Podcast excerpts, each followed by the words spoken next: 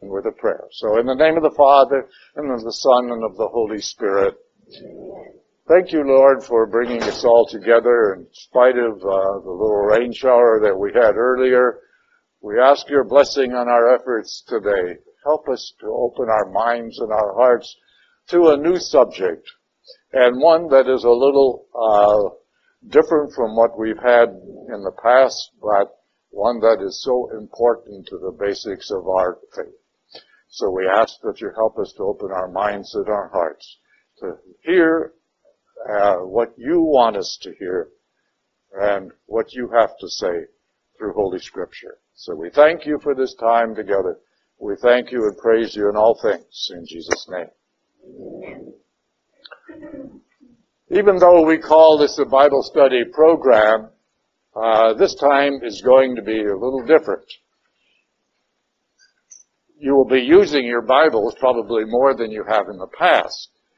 Uh, but the subject, of course, is not as it was in other sessions of this program. Uh, we used to take a given uh, Bible or given book of the Bible and study that, uh, along with passages from other parts of the Bible. This time we're going to be relying entirely on the Bible as well as what I can add to that. But then in not today's session, but in later sessions, we will have a few videos which we have not had before. And those will all be produced by uh, the author of the book, Scott Hahn, and the St. Paul, um, forgot St. Paul's well, it's a, a program that he's developed. Anyways, this is the book that sort of started this whole program. Uh, after our last session, you know, I asked the people what they would like to study, and there were a lot of good suggestions. But then uh, one lady uh, emailed me and said that Scott Hahn had written this book, and she found it very interesting and could I elaborate on it. So I thought, oh well, I will, you know, summer reading and all of that. Uh, so I picked up the book and it was like the Lord saying to me, this is what I want you to teach. So I thought, oh well, eh. a little different than what I've been in, accustomed to, but I'll give it a go. Okay? And I found it extremely interesting. Now, many people have a devotion to Mary. But if you question them as to why, they might be a little reluctant to give a good, solid answer. You know, oh, because Mary is the mother of uh, Jesus and, uh, you know, there, there would be other nice little phrases, but to give any theological or biblical explanation of why Mary is important to her or to anyone, uh, it would be somewhat difficult. In fact, um, Scott Hahn says, and I'll be reading occasionally from this book here, says, I wish especially to address fellow Roman Catholics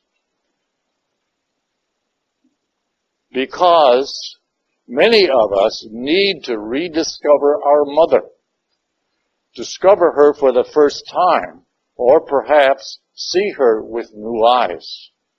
For even those who remain faithful to the Mother of God can sometimes do so in a needlessly defensive way, defiantly standing by their mother, even though they can make little scriptural sense of their devotions. They cling to a handful of passages from the New Testament as a sort of last Marian resort. But these good Catholics, uh, though they do revere their mother, don't fully understand her significance in the divine plan of salvation. Okay. Now, that might be a little heavy for some of you to kind of grasp, but what it is really saying, as I said earlier, uh, that many people have this great devotion to Mary, but they can't explain why. And unfortunately, many of our non-Catholic Christian uh, friends uh, have just the opposite feeling. They feel that we go overboard uh, with our devotion to Mary, and they can't explain why they don't have any devotion to Mary and sometimes will ignore her. I heard, I can't not prove it because I couldn't find a copy, but there was a book out called Women in the Bible uh, that was on the bestseller list oh, a year or two back, and I understand that Mary is not mentioned in there. Now I can't verify that because I went to three bookstores and couldn't find a copy. So, uh, couldn't have been that good. Okay. But it's important that we understand our devotion to Mary in terms of the Bible.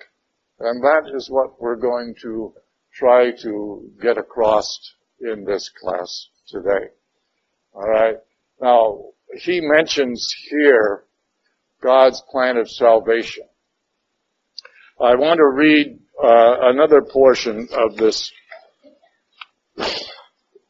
excuse me, of this uh, book. It says here, to understand the Mother of God, we must begin with God. Well, that sounds logical. All Mariology, all Marian devotion must begin with a solid theological and firm creedal faith for all that Mary does and all that she is flows from her relationship with God and her correspondence to his divine plan. She is his mother. She is also his spouse. She is his daughter. And she is his handmaid. We cannot begin to know her if we do not first have clear notions about him, that is God, about God, His providence and His dealings with His people. Now that's all summed up in God's plan of salvation. But the thing is, He doesn't explain what God's plan of salvation is in this book. And so it leaves you with a little bit of, you know, did I miss the point? Or whatever. So what I'm trying to do is I've taken this book and I've sort of, hopefully, uh, developed some lessons that will give you the background of what we are going to be talking about. Now, as I mentioned earlier, uh, in later classes we will have some DVDs produced by Scott Hahn and his organization but after looking at them, I feel that the presenter, it is not Scott Hahn himself, at the presenter, he speaks a little too fast and he doesn't really give you the background. And so that's why, or that's what I am going to try to do, is to give you the background so that when you see the video, you will have a better understanding of what he's talking about. Now, there's some beautiful pictures in there. There's some nice music in there. There's a lot of statuary in there. The content, I think, is missing a lot. Unfortunately, I hate to say it that way. And I, am not putting it down because it is worth a lot, um, but it needs a little uh, rounding out. Okay. So that's what we're going to do. Okay. Today we're going to cover three main subjects. Creation, the fall of mankind, and God's plan of salvation so that you understand what we're talking about when we talk about His divine plan. How many of you have heard of an in-depth explanation of what God's plan of salvation is. for those of you who have been in my classes uh, in previous years, you're probably saying, "Oh, here we go again." so I'm just saying, be patient. It doesn't hurt to review the subject matter, you know. Uh, but hopefully, for those of you who haven't uh, been in these classes on a long-term basis, such as these ladies up here, um, feel free to ask questions. If you don't understand, you know, it's important that you not leave here until you do understand. That's what this is all about. I like to have questions. It adds to the overall enjoyment of the class and makes it interesting. The only condition that I put on it is that the question has to be in line with the subject that we're talking about. If you have questions on other matters, hold them till the end of the class or after the class and I'll be glad to help answer if I can. But while we are meeting in general in the class, please hold your questions to the subject that we are talking about. But feel free. Raise your hand, you know, we'll call on you and see what we can do to answer your question. Okay? Good enough? All right. Any questions to begin with? There are a few administrative matters that I'd like to, yes, Renato? The title of the book is Hail Holy Queen. Hail Holy Queen by Scott Hahn. I'll leave it up here to have you look at uh, later if you wish. You can get it virtually anywhere. Um, uh, Esther's, uh, the Easter Sisters book, uh, has one. It's on Amazon, you know, so you can buy that virtually, uh, in many stores. Okay. I don't know if, um, Borders has it or not. I didn't check there. Okay. But I do know Amazon has it and, uh, Easter's has it and so forth. Okay. Any other questions? All right. All right.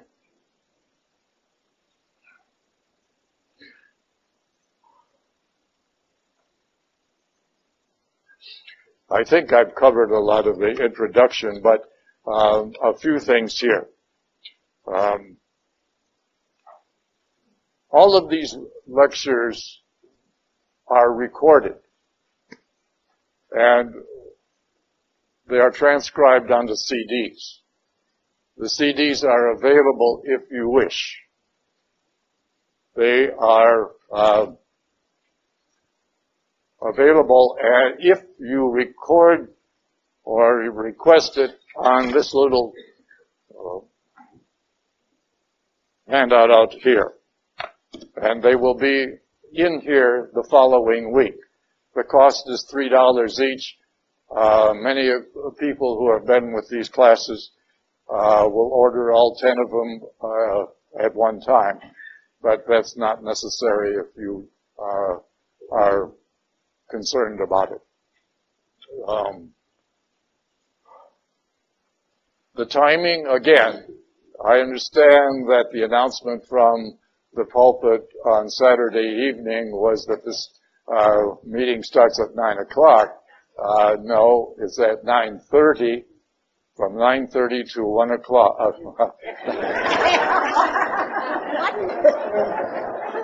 I don't know if I could last that long. 9.30 to 11, alright? We try to start on time, so if anyone's late, you're going to get caught. If you have to leave early, don't feel embarrassed, uh, that has happened before. Uh, so don't worry about it. Just do what you have to do. Okay, but we try to end at 11 o'clock sharp or even a little earlier. Seldom do we go over, but it's possible. Okay. Uh, the lavatories are, the men is out this door. the women is out this door and down the hall a little bit. Okay. I think we've covered uh, the administrative matters, so let's get into the subject of today's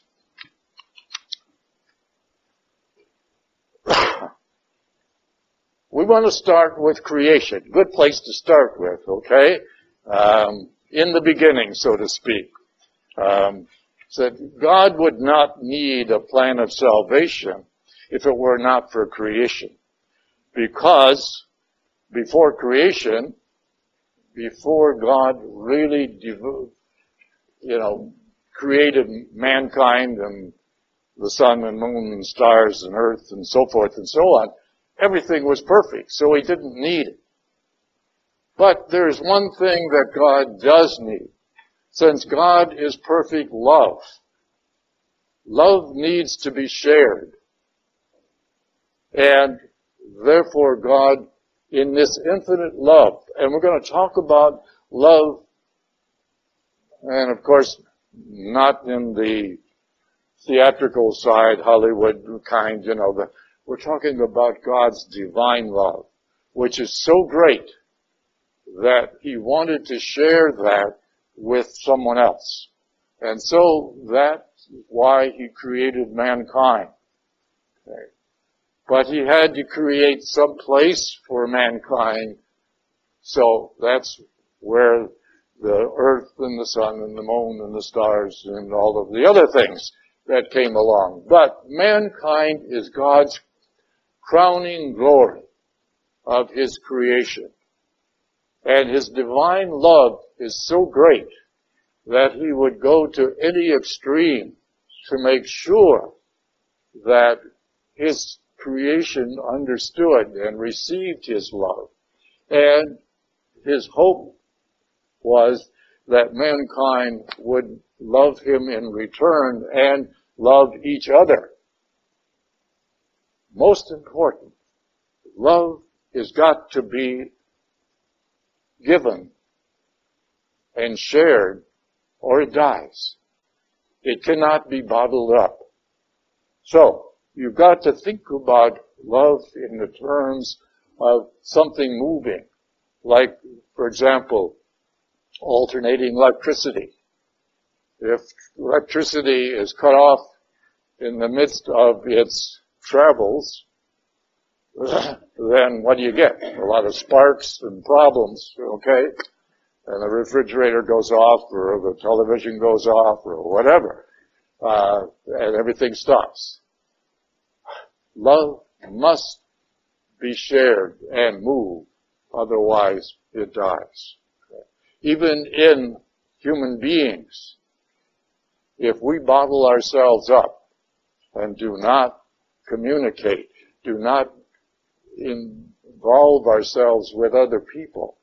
We become kind of shriveled up uh, individuals, and eventually our mind and our heart, as well as our body, dies. So love must be shared.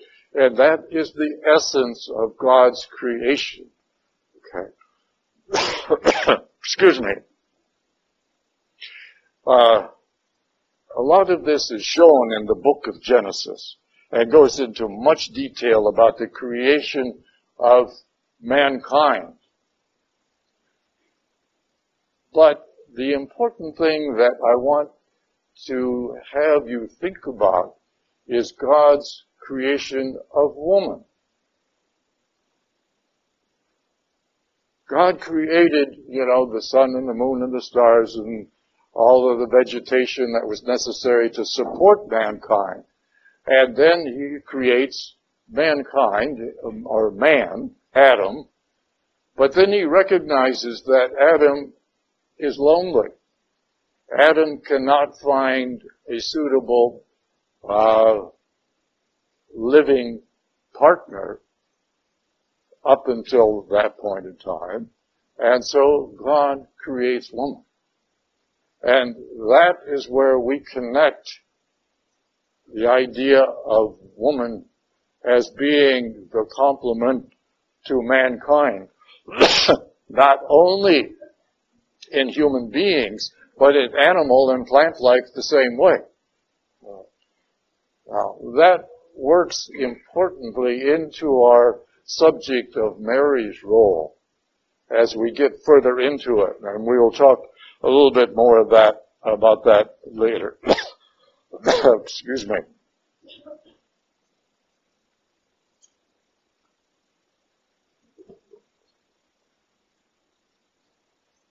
I want to read some of this because there's detail in here that I feel is important.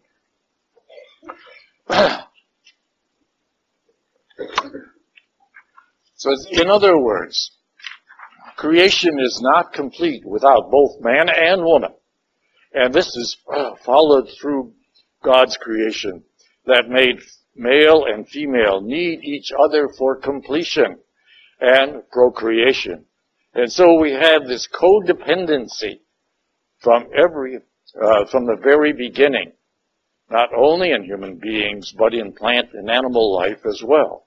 In addition, there is one thing God gave to mankind that he did not give to other forms of creation.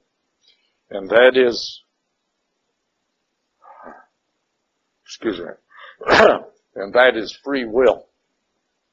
This divine gift raised mankind to a new level of human beings to love Him and enjoy His divine love and His presence, and He wanted mankind to reciprocate by giving their love in a voluntary manner, not only back to God, but to each other. This was demonstrated by making mankind in the image and likeness of God. Now, because God is divine and pure spirit, he has no image as we think of it. This image and likeness takes the form of being able to walk upright, talk to each other, as well as to God, to think, to reason, and most of all, to love or to withhold love, which is sin. In other words, He gave us the ability to make decisions or choices. But those decisions have consequences and we have to accept them. So the whole idea of creation is important to our subject uh, of Mary's role in God's plan of salvation. And we'll get into that in a few minutes. Now, going for, forward, mankind is not perfect. God made mankind and he could have done something different, but he made us as we are. Alright? And he could not make something that was perfect because that would be he would be making something that was like himself. And that is just not in the cards, so to speak. Alright? So everything God made was as close to being perfect as is possible. But this whole idea of free will is important because without free will, we would be like puppets or robots or mannequins, alright? So the gift of free will has its good and bad points. The idea of we have the opportunity to make decisions and to do things and to withhold things, but we have to understand the balance. God is perfect love, as I said over and over. But God is also perfect justice, which is the other side of the coin. Meaning that as life goes on, we have to make choices and decisions. And God has laid out His plan, which we'll get into in a few minutes. Uh, and He is saying, here is the way I would like you to live. here is what I am offering you. And if you follow this, you will recognize and realize happiness. And he has given that to us in the form of, uh, going back to creation again, in the form of uh, choices and boundaries. If we think about the story of creation of Adam and Eve, he put them in this beautiful garden and gave them everything that was necessary for living and for happiness. But he had to give them boundaries. And so that boundaries took a form of forbidding them to eat from the fruit of the tree. I'm going to explain something a little later uh, about this whole story of Adam and Eve, but this is important for the moment. The idea of boundaries is very important because mankind, because of free will, needs certain boundaries, certain rules to live by. And if we go beyond that, again, we have to uh, abide by the consequences. Now, the whole idea of Adam and Eve being forbidden to eat from the tree was not a trick. Okay. And it wasn't whether it was an apple or an orange or who cares. What difference does it make? Nevertheless, at some point in time, man would sin. And because of God's divine love and his divine nature, sin and mankind, or sinful mankind, cannot abide with God because God is perfect and cannot uh, accept mankind's relationship directly. Now that might sound a little strange, a little harsh, but that is the rules uh, of divine love, divinity, and humanity. Okay? So, God had to set up some idea, some plan for this to be resolved. This breach that mankind creates through sin has to be resolved. And it has to be resolved because God wants His love to constantly flow. And mankind has put up a wall now. With Adam and Eve's sin, it separates what was perfect from what is not perfect any longer. And so this had to be separated. And that is signified by the story of Adam and Eve being expelled from the Garden of Eden.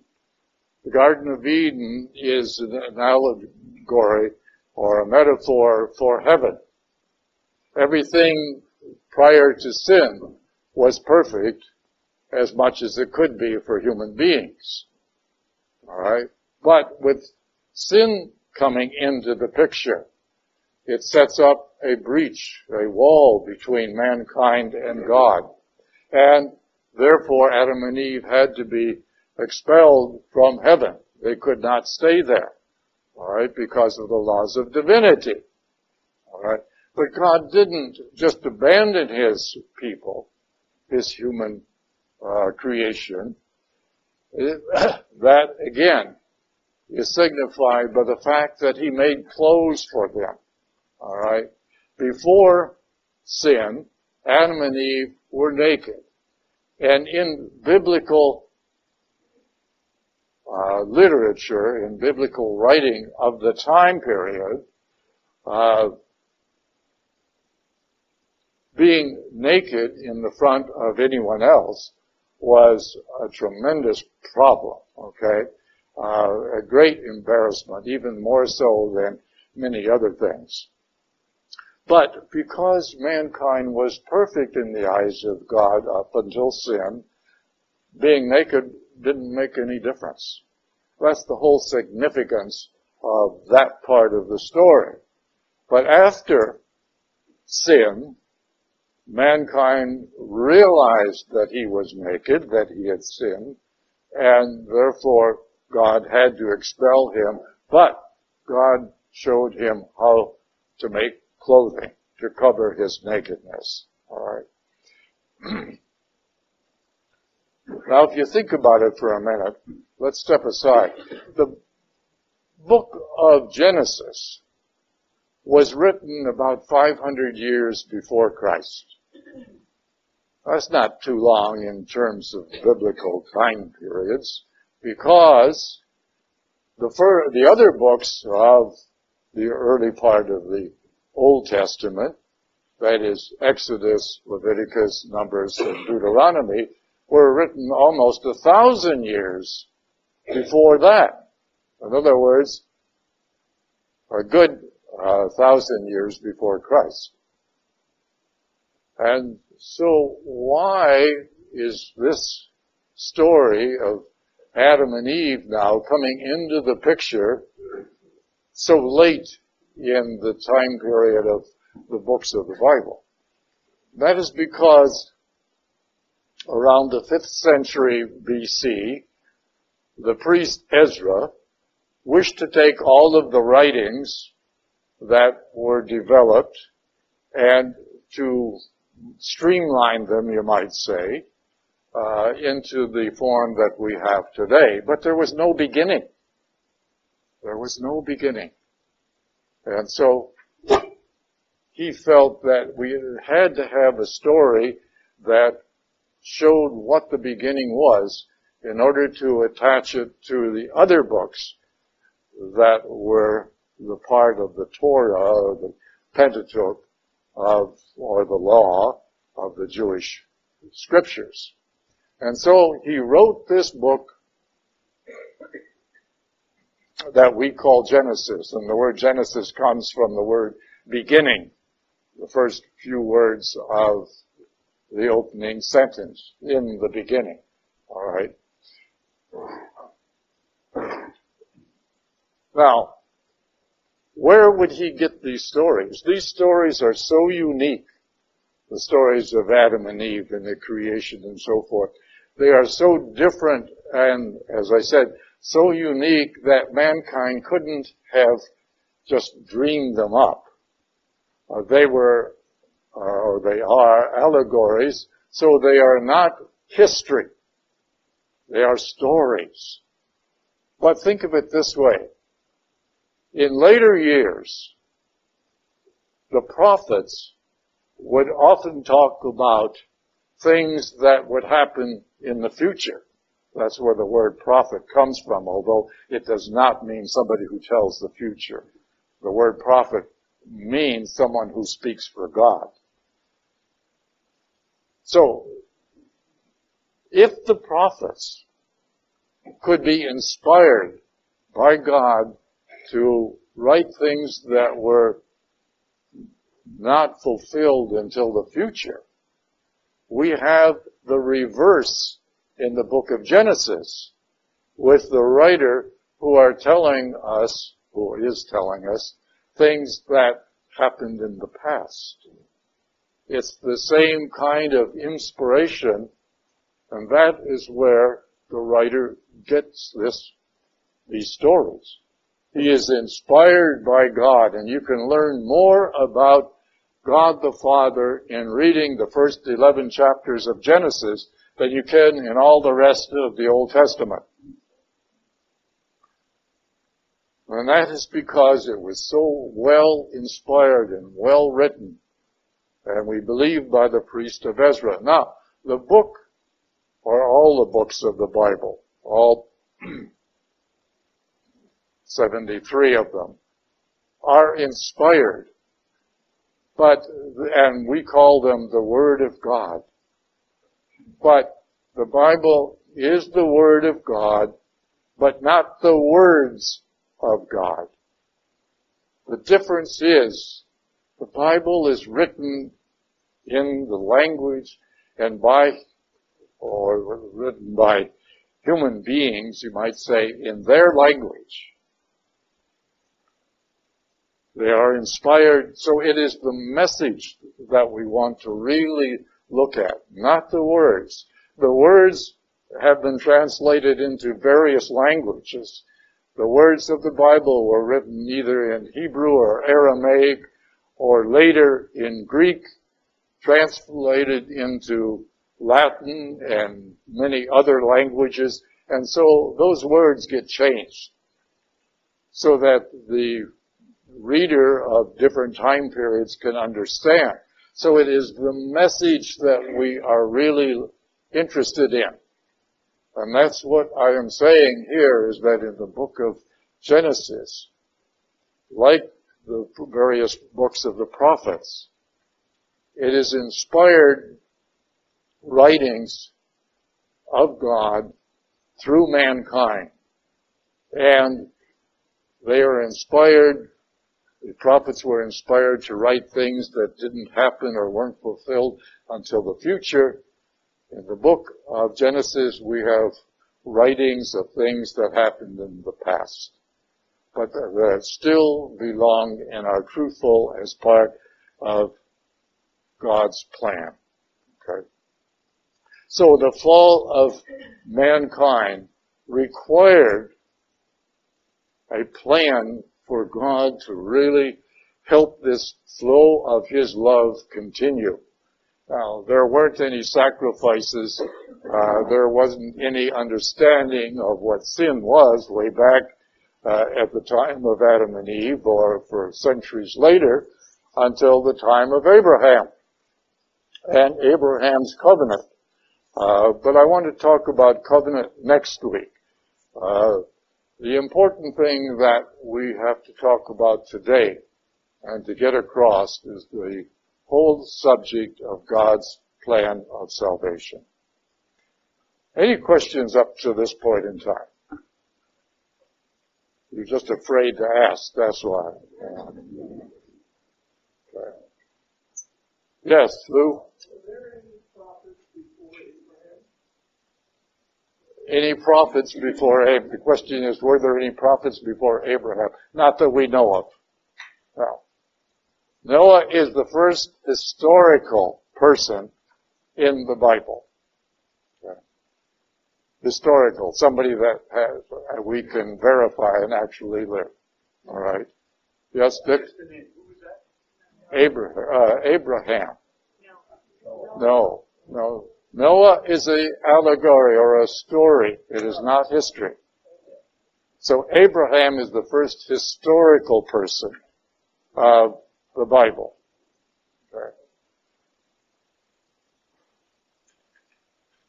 Yes, uh, the, the story of Noah and Cain and Abel, Tower of Babel, all come into the Bible in the book of Genesis from the, those the beginning stories, you might say, up and precede the uh, story of Abraham. Abraham is the first historical person in the Bible. Okay. Yes, Dick. Many of the stories in Genesis have parallels in other religions. Yes. So it's not unique to uh, Christianity. That's right. Yes. Many of the stories, and Dick brings up a good point, many of the stories uh, in the book of Genesis were collected from various places that the Hebrew people, the Jewish people, had been in, such as Egypt, uh, Mesopotamia, and, and some of those areas. Okay. Uh, they brought some of the legends, the stories, etc., and that is what sort of you might say inspired uh, not only Ezra but some of the later writers of the Bible. Okay. But we're getting a little off track here. God's plan of salvation. Where do we begin? Okay.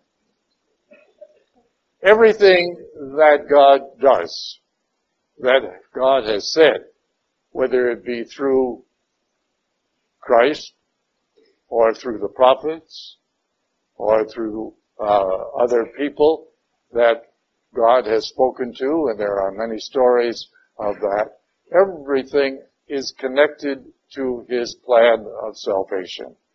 And that is part of what we've been talking about all along, the idea of creation, the fall of mankind, and some way for mankind to get back into the good graces of God. God starts out by developing a relationship with Abraham, asking Abraham, uh, and why Abraham? It is understood and accepted that Abraham was a rare individual to worship only the God of creation. A single God, unseen God of creation.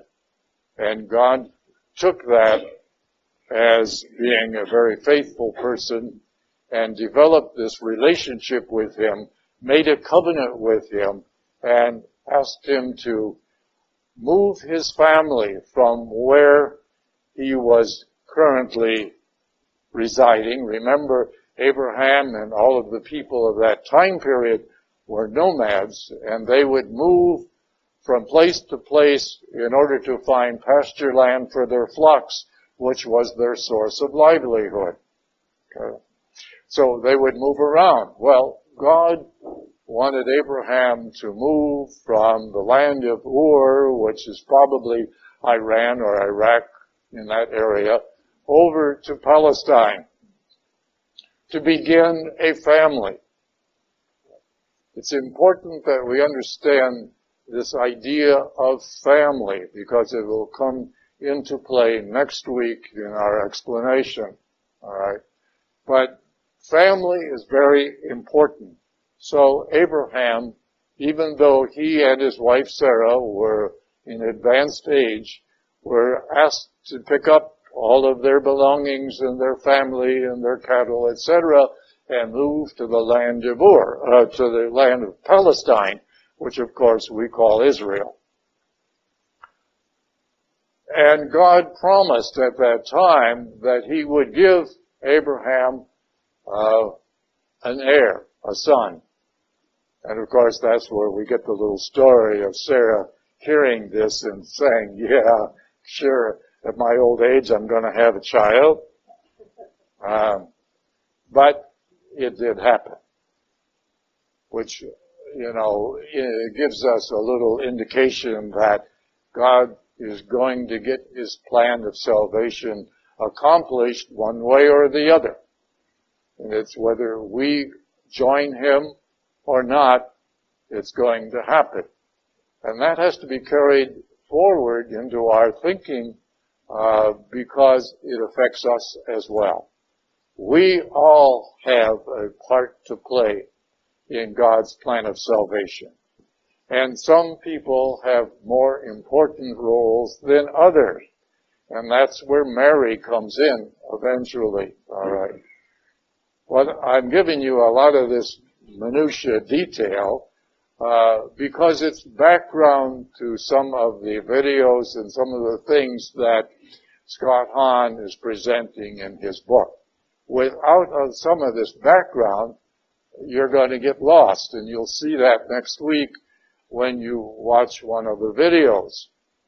Uh, they are well done. They are beautiful. The only thing is, I said, the presenter assumes that you have all this background. And that's why I'm trying to kind of fill you with a lot of this detail stuff so that when you see this and future videos, because we'll watch them from time to time, but there will be a discussion um, before and afterwards. All right. Uh, I lost my plan. Uh, oh, God's plan of salvation. All right. His purpose of moving Abraham into Palestine was because he knew that it was through a family that would develop into the nation of Israel that he would be able to speak to a group of people, a family that had developed into several hundreds or thousands of people. And it would be through them that he would uh, share his love and hopefully they would be um, a model community, a model family who would then share their uh, love with other nations. And so he moves his chosen person, Abraham, into Palestine, and they live there for a while, and then, of course, the famine creates a problem, um, and the animals and so forth had no pasture land to be uh, to support the family, so they moved down to Egypt. Why did they move down to Egypt? It's because in the land of Egypt, in the land of Goshen, which is a part of the fertile valleys of uh, Egypt, this nation, this extended family now of Abraham, who has developed into uh, a much larger group of people, would be corralled, you might say, so that they would stay as a nation or as a f- extended family and develop. Okay. Um, this by this time, of course, Abraham's son Isaac has two children, and then one of those becomes Jacob, who has 12 sons, and from there, of course, the family develops. But it's important that we know some of this detail, and I'm cutting out a lot of it, uh, so that you understand why did God send the people to Egypt? Ah, and that was because if He allowed them to stay where they are, they would then begin to scatter out and not develop the theology, the rules that became Judaism. You know, they would all kind of go off and do their own thing. That's, that's human nature. But by corralling them into an area where they couldn't move because they were surrounded uh, by water or mountains or you know, various things, uh, they developed a, a, community and began to develop their own uh, laws and traditions and customs, etc., etc. Unfortunately, after Joseph, the leader uh, of the clan, you might say, died, and some others, the Jewish people became sort of slaves of Egypt, and God finally felt, after praying, uh, the Jewish people praying to God and so forth, and asking for deliverance, He took them out of Egypt through the good graces of Moses. So we have two major leaders there with a few minor leaders. And next week we're going to talk about partners the importance of God's choosing partners or certain people. Uh, in the Bible, they're generally called servants. Uh, we don't like that word today because it has a connotation of subservience and, and sort of, well, it's not very pleasant. Let's put it that way. So I prefer to call these people partners.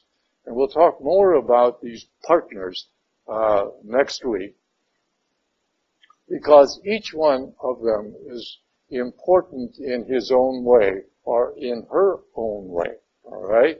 That's where Mary comes in because Mary is one of those partners that God had to have in order to keep his plan of salvation moving. And the essence of all of that is that divine love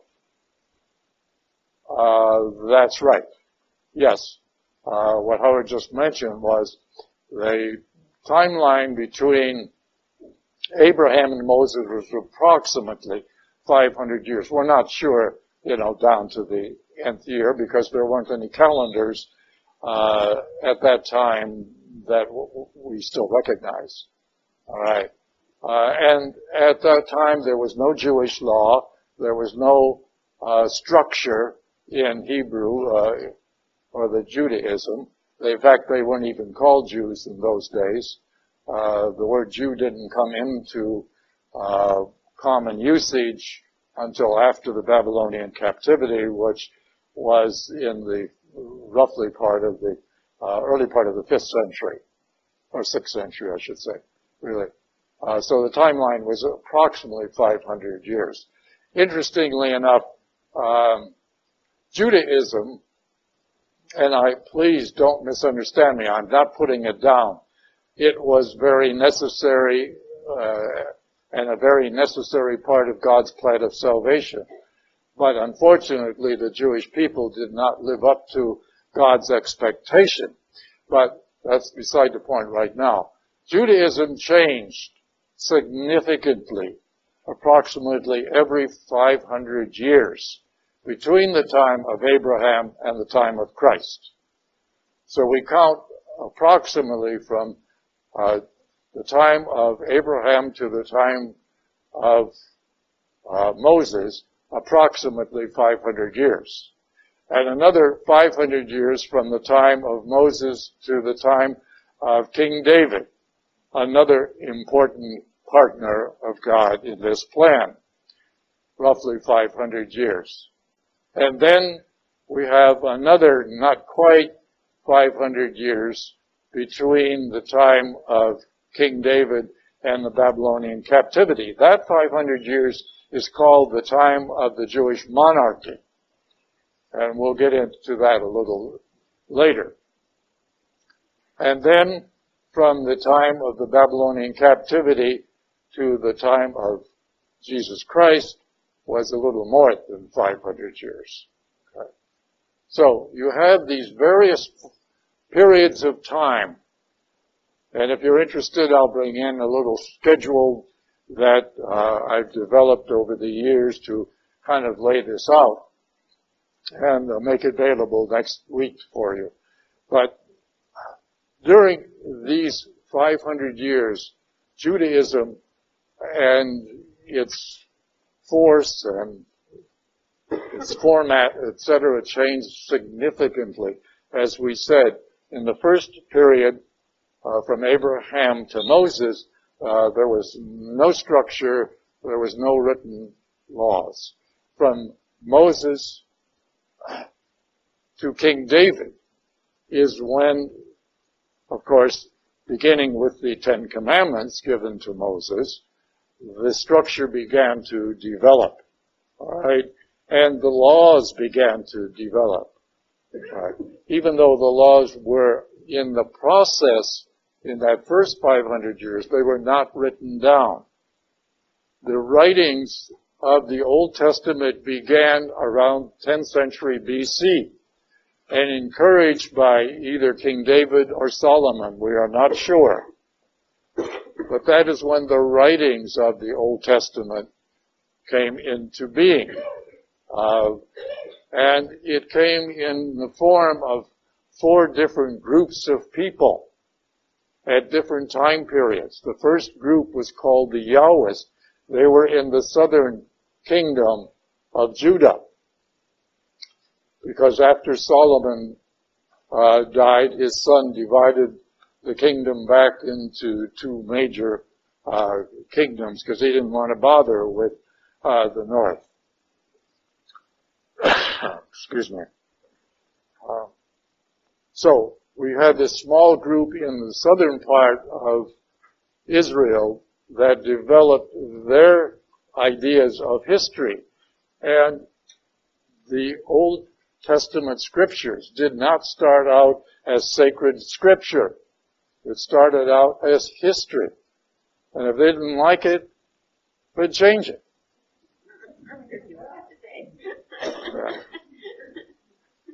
Then there was another group in the north called the Elohists. Elohist is a form of uh, a name of God or referring to God. All right. And they developed their histories. Right. With the encouragement again of David or Solomon, we're not sure. And then there was another group in the north called the Deuteronomists. They developed the book of the law, which we call the book of Deuteronomy. And then, interestingly enough, the book of Deuteronomy wasn't accepted by either the north or the southern people in the south. But it was kept because it was important to God's plan of salvation. So it was kept and it was concealed in the wall of the temple in Jerusalem after the northern kingdom was overrun by the Assyrians and conquered and kind of wiped out for a while. Alright. So the book of Deuteronomy ended up in southern kingdom of Judah, but was not accepted by those people either. But again, because it was part of God's plan, it got taken to Babylon. And that is where the synagogue system of houses of prayer and study developed within Judaism in Babylon. Because the temple had been destroyed in Jerusalem, so in Babylon, uh, they had no uh, priests, they have no leaders, so they developed these little houses of worship, which became the synagogue system. And that was carried back to Israel once they were released, beginning in 5, 539 BC. Okay. So you can see God's plan is going to get accomplished whether the people like it or not. Uh, and why? Because his love must flow, and he wanted ways to get his people to come back to him constantly.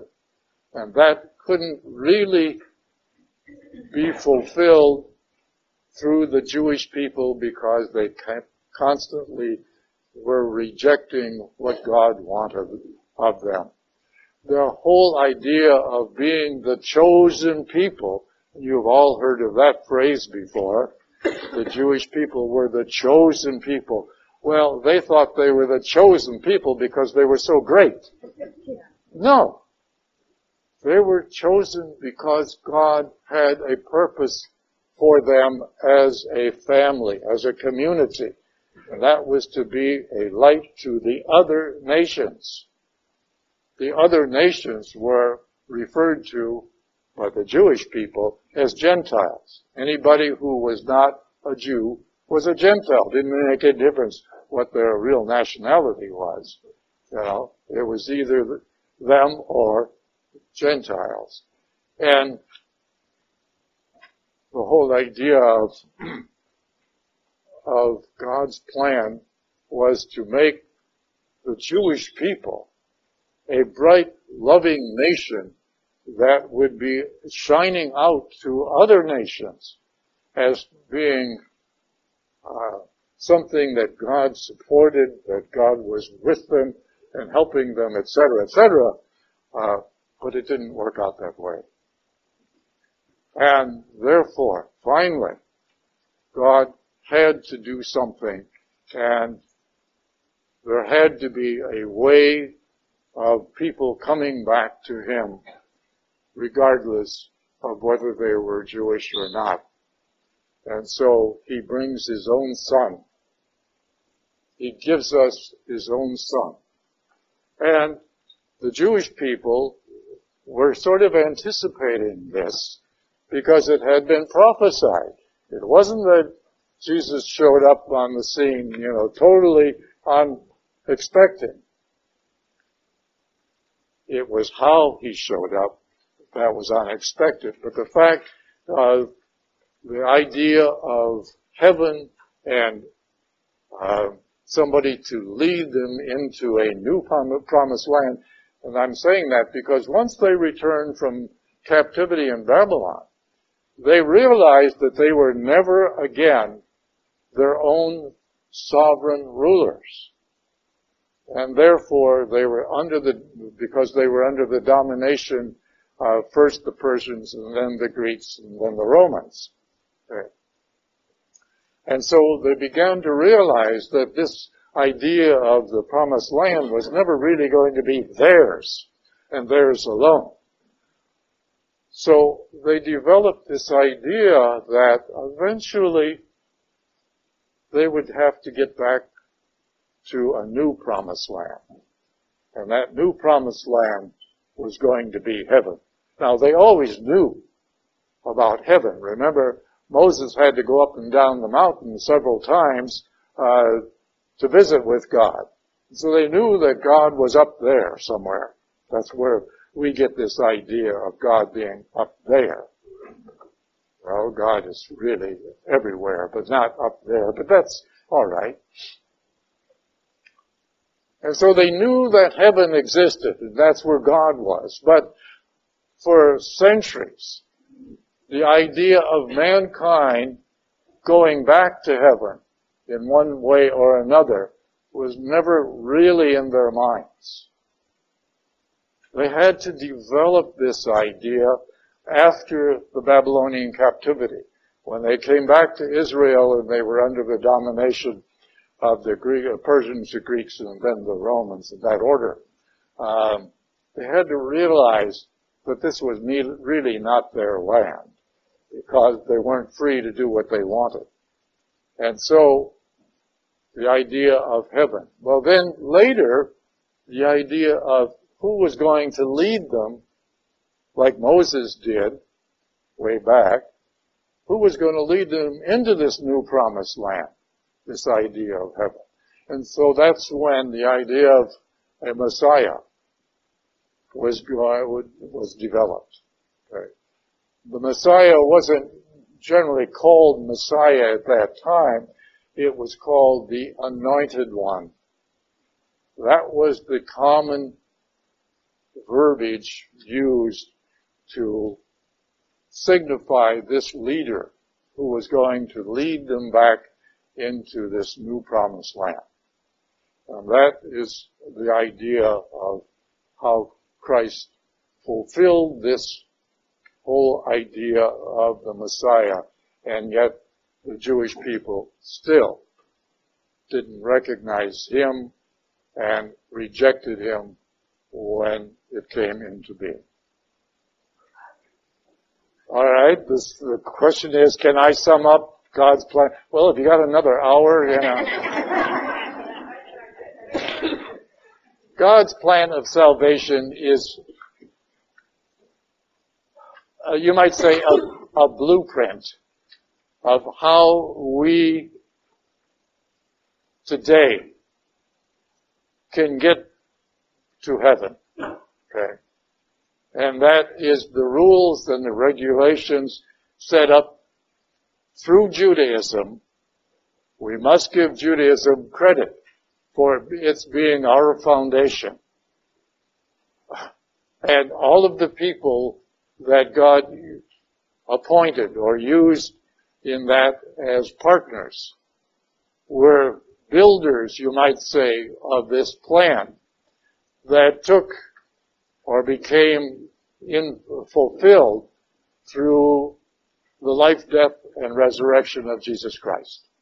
Okay. That became the door that opened up the gates of heaven, you might say, to mankind, because from the time of Adam and Eve's sin to the time of Jesus Christ's death and resurrection, the doors of heaven were closed because there had to be a way, uh, a sacrifice, a uh, resolution to the idea of mankind's sin.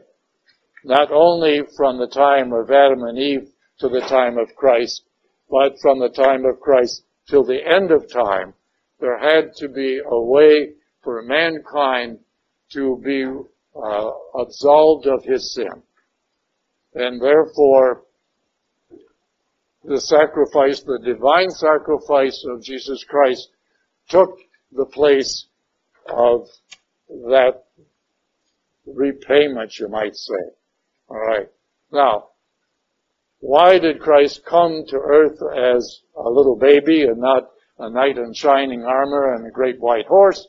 Is because he is representing, Christ is representing all mankind before, during, and after his life. Alright. He is representing you and me. And he has given his divine life back to the Father in reparation for the sins of all mankind. And he has held out this gift that we can partake of his great sacrifice, but under certain conditions. You remember the covenant, and we'll talk more about covenant next week, the covenant between God and mankind was originally a bilateral covenant. Adam and Eve would do this, or Moses, or rather, I'm sorry, Abraham and Sarah would do this, and Moses would do this, and God would do that. After Christ, it became a unilateral covenant. The new and eternal covenant, which we mention every single day in every Mass, when the chalice is lifted up to the Father, saying, this is the blood of the new and eternal covenant, meaning that this is the one and only now. And it is a unilateral covenant. This is the way it is, folks. You can take it or you can leave it. But you must abide by the the consequences. Now, that's a long way around of answering your question, but the subject is so large that it can't be answered in a few words. Does that help you? Okay. Any other questions? Well, I hope you got something out of this today. Oh, okay. The purpose, again, of all this detail is really to be a foundation, you might say, or a renewal of things that you may have heard bits and pieces of and hopefully put them together. And we will go through and come back to a lot of these subjects as we bring Mary into the conversation or into the lecture here. Because Mary fits in very well. Now, she is not mentioned by name in the Old Testament. Coincidentally, I just learned the other day that in the Quran, the Quran of the Islamic people, Mary is the only woman mentioned by name in the Quran. Interesting. The only woman mentioned by name is Mary. But in the Jewish writings, the Jewish scriptures, Mary is not mentioned by name, but she is what we call prefigured as an important person in the Old Testament. St. Augustine tells us that the New Testament is buried within the Old Testament and the Old Testament is revealed through the New Testament. Kind of an interesting uh, play on words, uh, but I've seen that over and over. Yes, ma'am.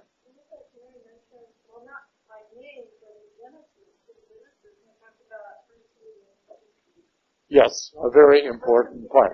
She is not mentioned by name, but she is prefigured. Yes. Yes. Yes, sir. About non-Catholic Christians. Yes.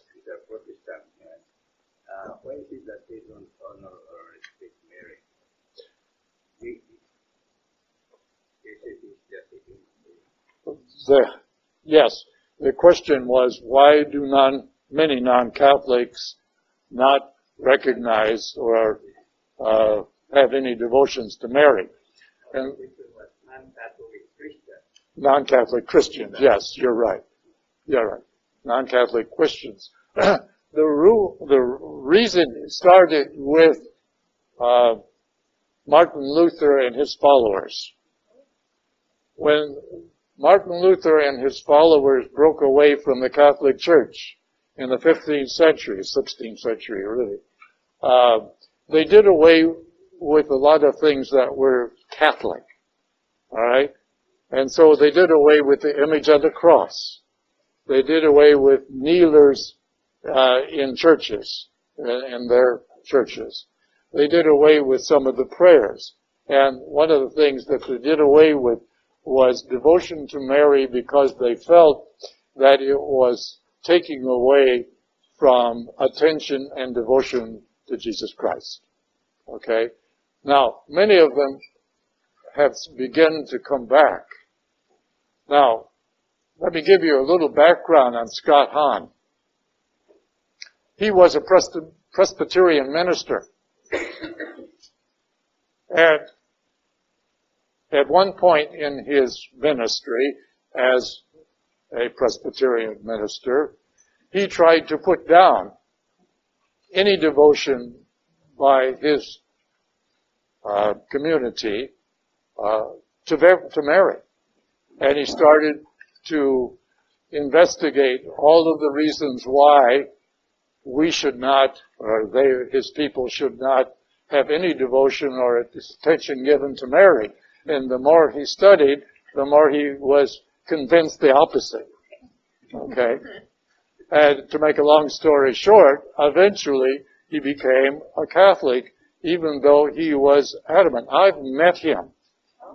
I've met him. I've spent some time talking to him. I had to, in, I had to introduce him uh, to a large, ten or twenty thousand people at, at the Anaheim Convention Center years ago, uh, where he was the guest speaker and I was the MC. Uh, and he was very proud of the fact that at one time he was very adamant against Catholics, and now he are one, as they say. Okay.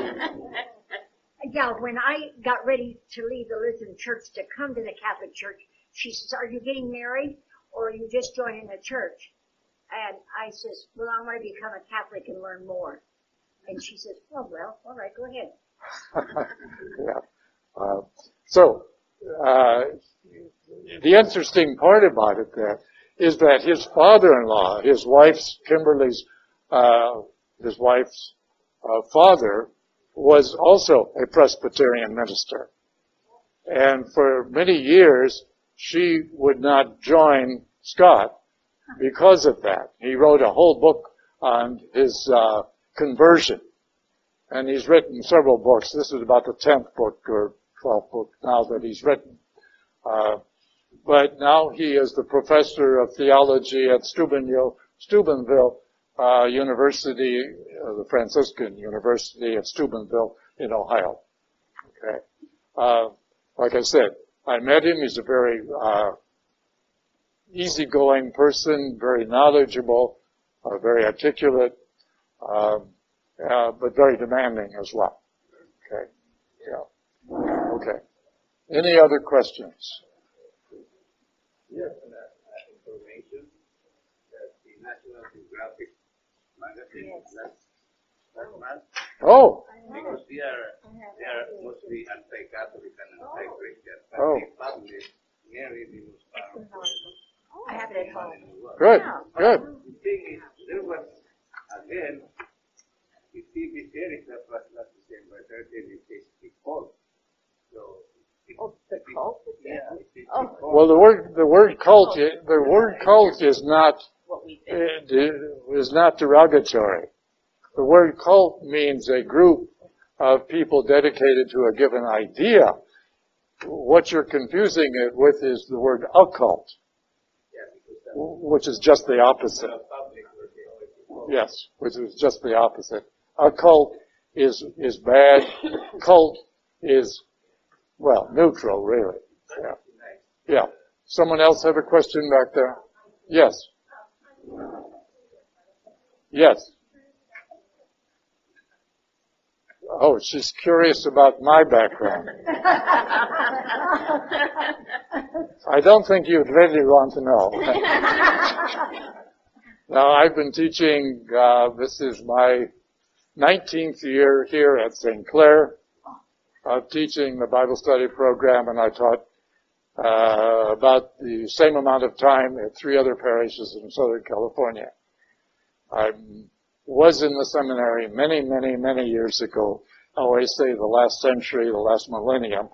Um, uh, but I kept up a lot of the studies and wanted to share them with other people. And I got started through the charismatic renewal program that was quite prominent in the 60s and 70s uh, and has a great devotion to the Holy Spirit. Okay. Does that help? Yeah. I was not a priest or a minister or a deacon. Yeah. I was a banker, you might say. okay. All right. Any other questions? All right. Again, I hope you will enjoy this class. And I wanted to be a fun class as well.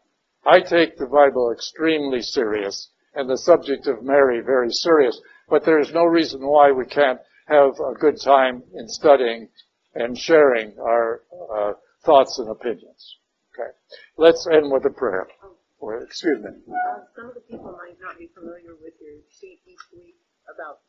Oh yes, yes. Thank, thank you. Uh, in your handout, you have the schedule of today's agenda, and on the back of that, you have the home reading assignment in preparation for our meeting next week. So please refer to that and try to read the biblical passages that are recommended here because they will come into play in our uh, course next week. Thank you. Yes. All right. And registration for this class will take place. Uh, there will be some ladies up here at the table, and they will help you. There uh, will be no book. I felt that this book, even though it costs fifteen dollars, no, I think it's thirteen fifty at Amazon, fifteen at Borders. Um, it was okay, uh, but we'll give you the essence of that as we go along, along with the VD, DVDs that I do have, and we will be playing them uh, periodically in these uh, classes. Uh, they will not be the sole source of information because I feel that they are lacking in, in some things. But we'll talk more about that next week. Let's end with a prayer. In the name of the Father, and of the Son, and of the Holy Spirit. Lord, we thank you for this time together. We ask your blessing on our efforts as we go forward, studying not only God's plan of salvation, your plan of salvation, but Mary's role in it, and how we also have a role in this plan. And each of us must spend time with you in prayer to discover what our role is and how we can fulfill it. So we thank you for this time together. We thank you and praise you in all things in Jesus' name.